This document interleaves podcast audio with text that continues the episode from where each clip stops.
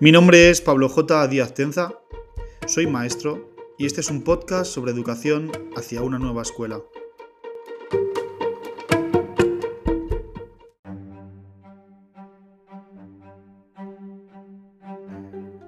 El drama cotidiano de la educación.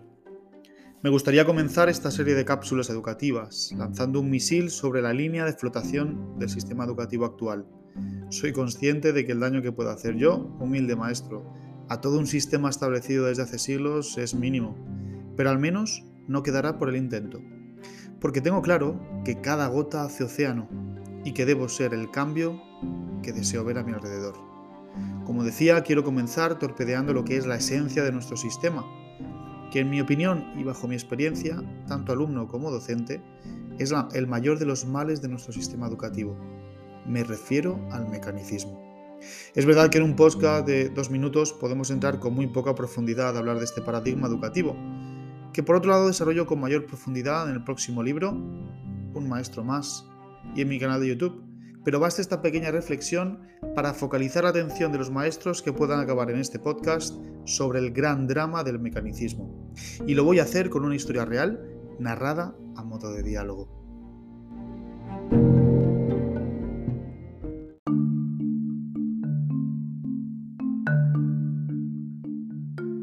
Un drama cotidiano. Hijo, quiero que comprendas lo que estás viendo. Pero papá, no es lo que me preguntan en el cole, dice Daniel, señalando una de las 15 páginas que componen el tema 1 de Naturales. Daniel es un niño de 8 años, inteligente, creativo.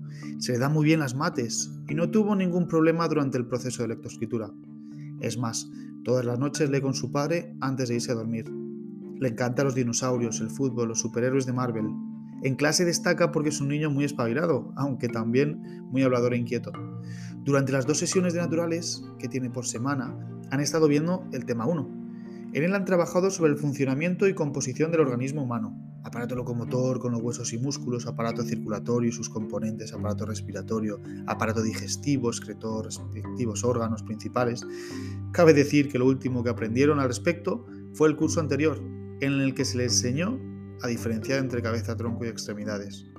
El profesor, un chico joven y responsable, que no quiere devolver a los padres el libro de texto sin terminar, se ha esforzado por hacer todos los ejercicios del libro y explicar lo que en él venía recogido. Una vez terminado el tema, ha planteado el examen que le sugería la editorial.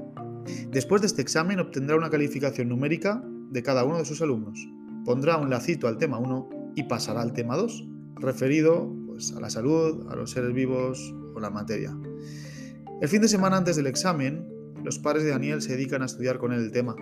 Los tres se dan de bruces contra un contenido que no ha sido trabajado en profundidad.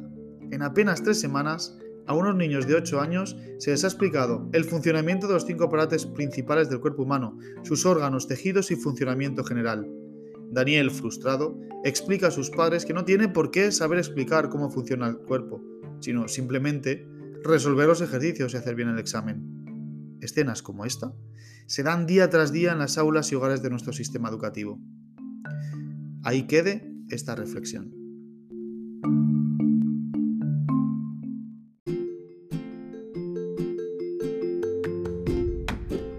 Si te ha gustado este podcast, comenta, comparte y suscríbete para que este mensaje pueda llegar mucho más lejos.